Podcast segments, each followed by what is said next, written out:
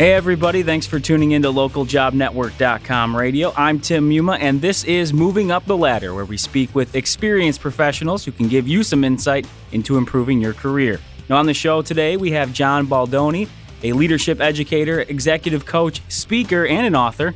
And John has a new book out called Moxie The Secret to Bold and Gutsy Leadership. So we'll discuss what Moxie is exactly and what attributes are often present in leaders who display this Moxie. John, thanks for coming on LJN Radio. Well, thank you, Tim. This is an honor. I appreciate the opportunity. Well, let's jump right into the idea of moxie. I think it's one of those words, as I mentioned before we started here. People use it, they hear it, but they don't really know what it means necessarily. So, what's your definition of moxie? Well, in its basic form, moxie is the guts, gumption, and determination people use to achieve goals. And it's more than just a sense of resolve. It's focused on what it is you want to achieve. And that's the distinguishing feature of it the term is an old term. It's been around for quite some time, mm-hmm. and you what and those of you who are old movie fans undoubtedly heard it with one character might refer to another one. Maybe it's that prize fighter going into the ring right. for one last paycheck, and you say, "Well, that guy's got moxie," but it's that guts and determination. But as I describe it, for a leader or for someone who wants to improve his or her lot in life, you have to be focused on what it is you want to achieve, your goals be it finishing school, getting that first job, getting the next job, rising through that, creating opportunities for other, whatever it is, whatever your goals are, Moxie can be that inner drive that focuses you on where you want to go. With a word like that and other terms that might be in the same realm, a lot of people feel like, you know, you have it or you don't. Do you think Moxie is something you can actually learn and develop over time? Without question you know, one of the greatest lessons I think I learned from my father was the value of persistence. And it was, now that I think about it, in my first job, I was 15 years old and I wasn't sure I was going to get hired back. And my father said, well, you just go talk to them and, you know, you tell them that you can do it. and I did. And gosh darn it, it worked.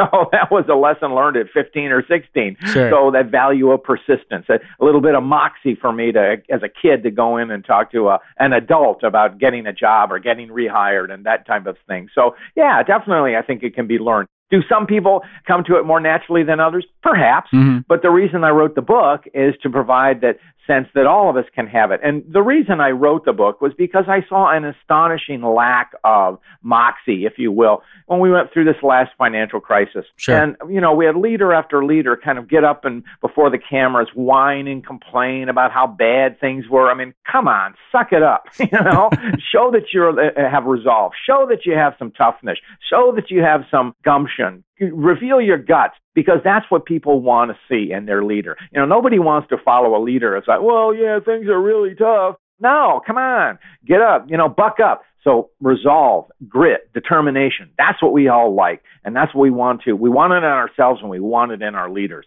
Yeah, you mentioned leadership aspect there, and obviously that's a part of what we're talking about with this and the idea of Moxie and the role that Moxie plays. Can you maybe give the listeners a couple of examples of leaders that you have seen in the past or that you maybe discuss and what moxie they brought to the table or what about them showed you that these leaders had moxie?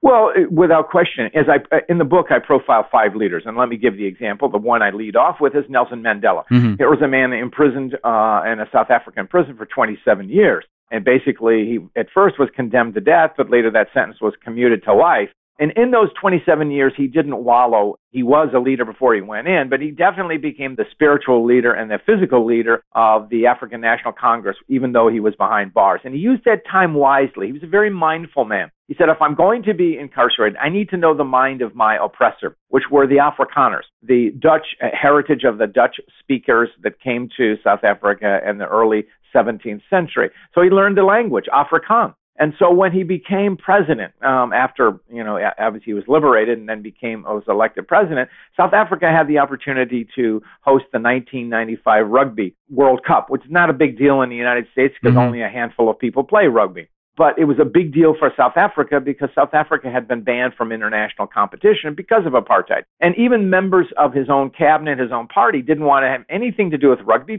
Why? Because it was a sport of the whites, and particularly it was a sport of Afrikaners. But Mandela said, no, let's use this as an opportunity for uniting us. But all of the stuff that, that led up to that, that grit and resolve that he had steeled himself, he also applied it to, hey, if we're going to build a nation, we all have to suck it up. We all have to come together. So that's a, a key example. Another one I use of is Dolly Parton.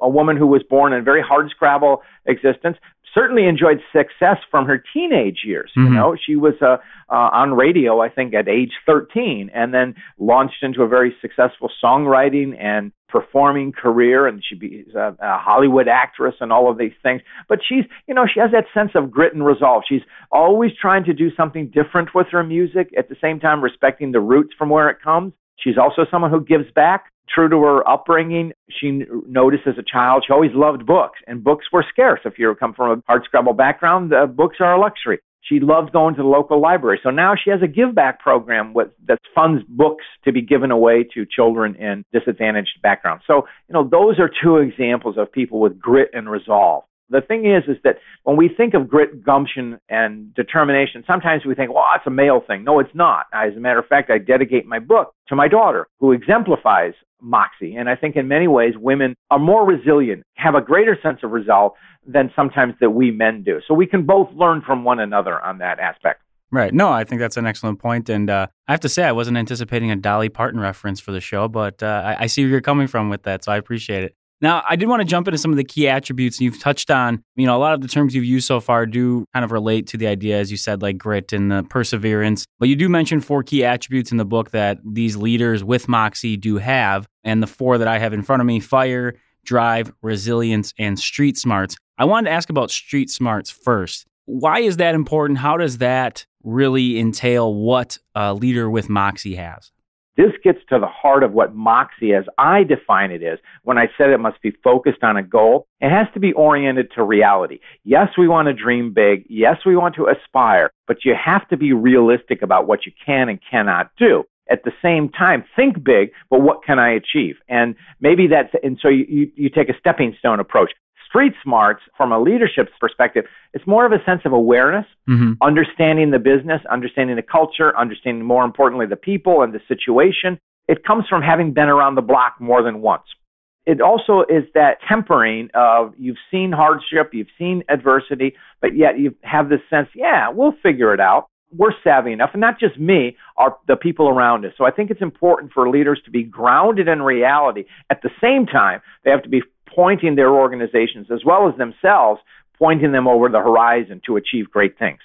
Now, as I mentioned, you've referred to the ideas that are similar to resilience. I think we've covered that pretty well already. Fire and drive. Again, I think those are terms people will hear and they'll utilize when they're talking about what they bring to the table or what a leader does offer up as well. What do you see, though, within fire and drive that is important, that really does play into the whole idea of Moxie and being that effective leader? Right. Well, the fire is, you could use another word, ambition or passion. Mm-hmm. Ambition is that inner drive that gets you going. And passion is what is it you like to do and how do you like doing it? So those things work together in that aspect. The drive is your inner sense of pushing yourself forward. It's, it's that catalyst.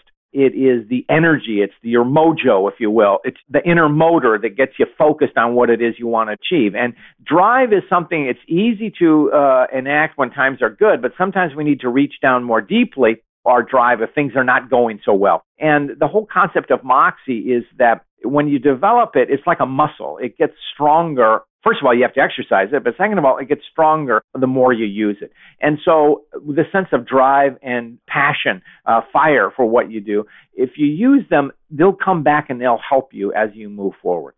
Another uh, part of this that I saw was utilizing the word Moxie as an acronym to be able to describe some other uh, you know attributes or other factors that are considered with Moxie. Uh, you want to fill the listeners in on that a little bit? Right. Uh, Moxie is an acronym. The first M is mindfulness. And what is mindfulness?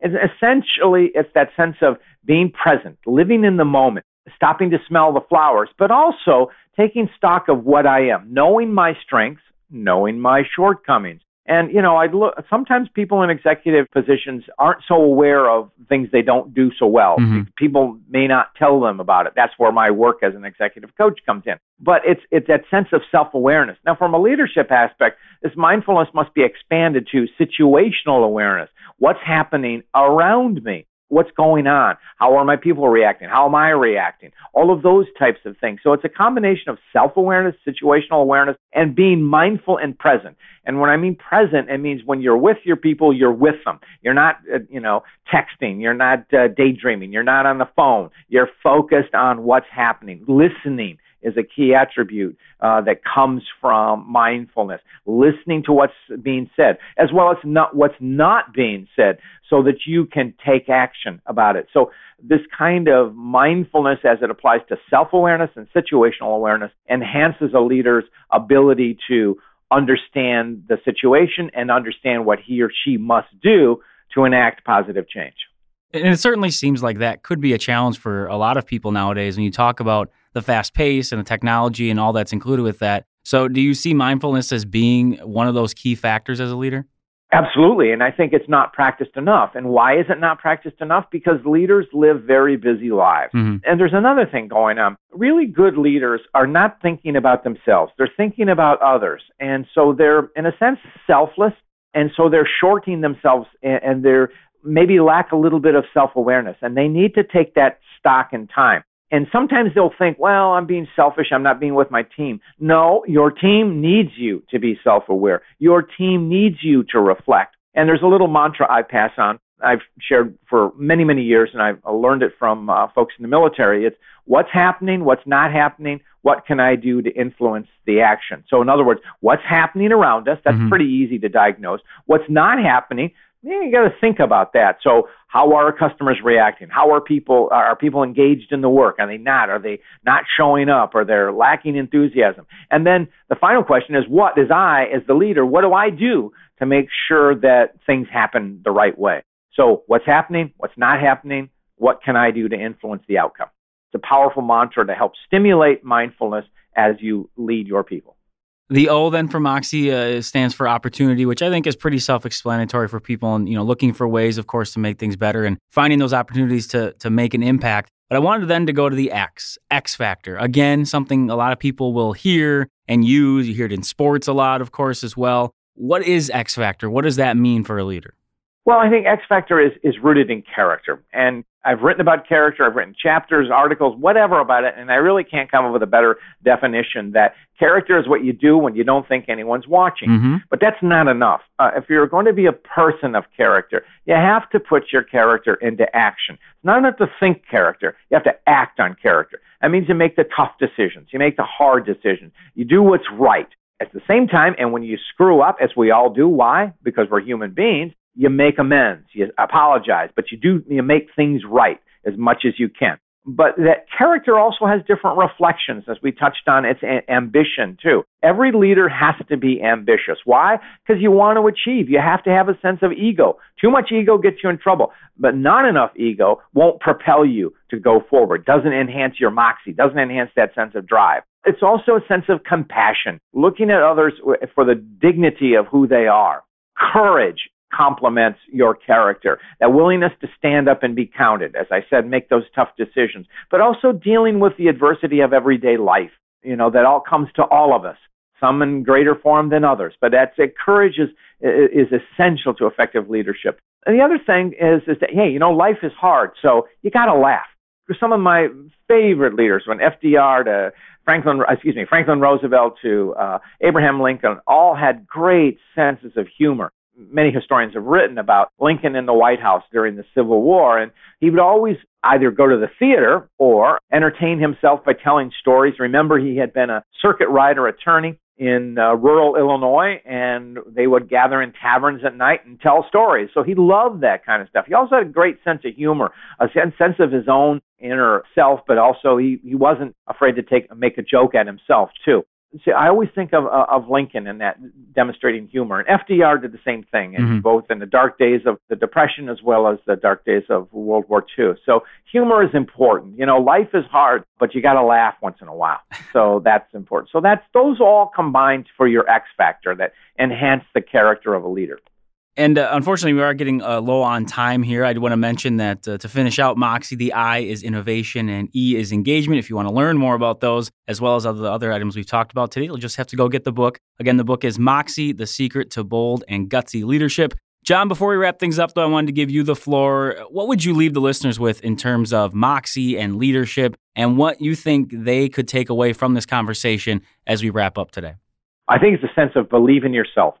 Trust your instincts, trust your gut, uh, listen to what other people tell you, but ultimately your success will be determined on what you can do. And there's a wonderful quote that I got from uh, the great basketball coach John Wooden focus on what you can do rather than what you cannot do. And that contributes to, hey, uh, a sense of limitations, but also a sense of reality. Hey, I can make things happen. I can achieve my goals. And Moxie is that little inner drive and, and guts and gumption that'll help you focus in the correct direction. Closing out a show with a John Wooden quote is never a bad idea, and we will wrap up this edition of Moving Up the Ladder. Again, today we've been speaking with John Baldoni, leadership educator, executive coach, speaker, and an author, including his new book, Moxie The Secret to Bold and Gutsy Leadership. John, thanks again for coming on the show and sharing your insights with us. Thank you, Tim. It's been my honor.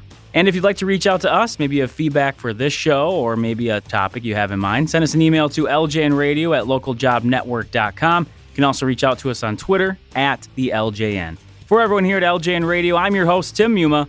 Take care, everybody.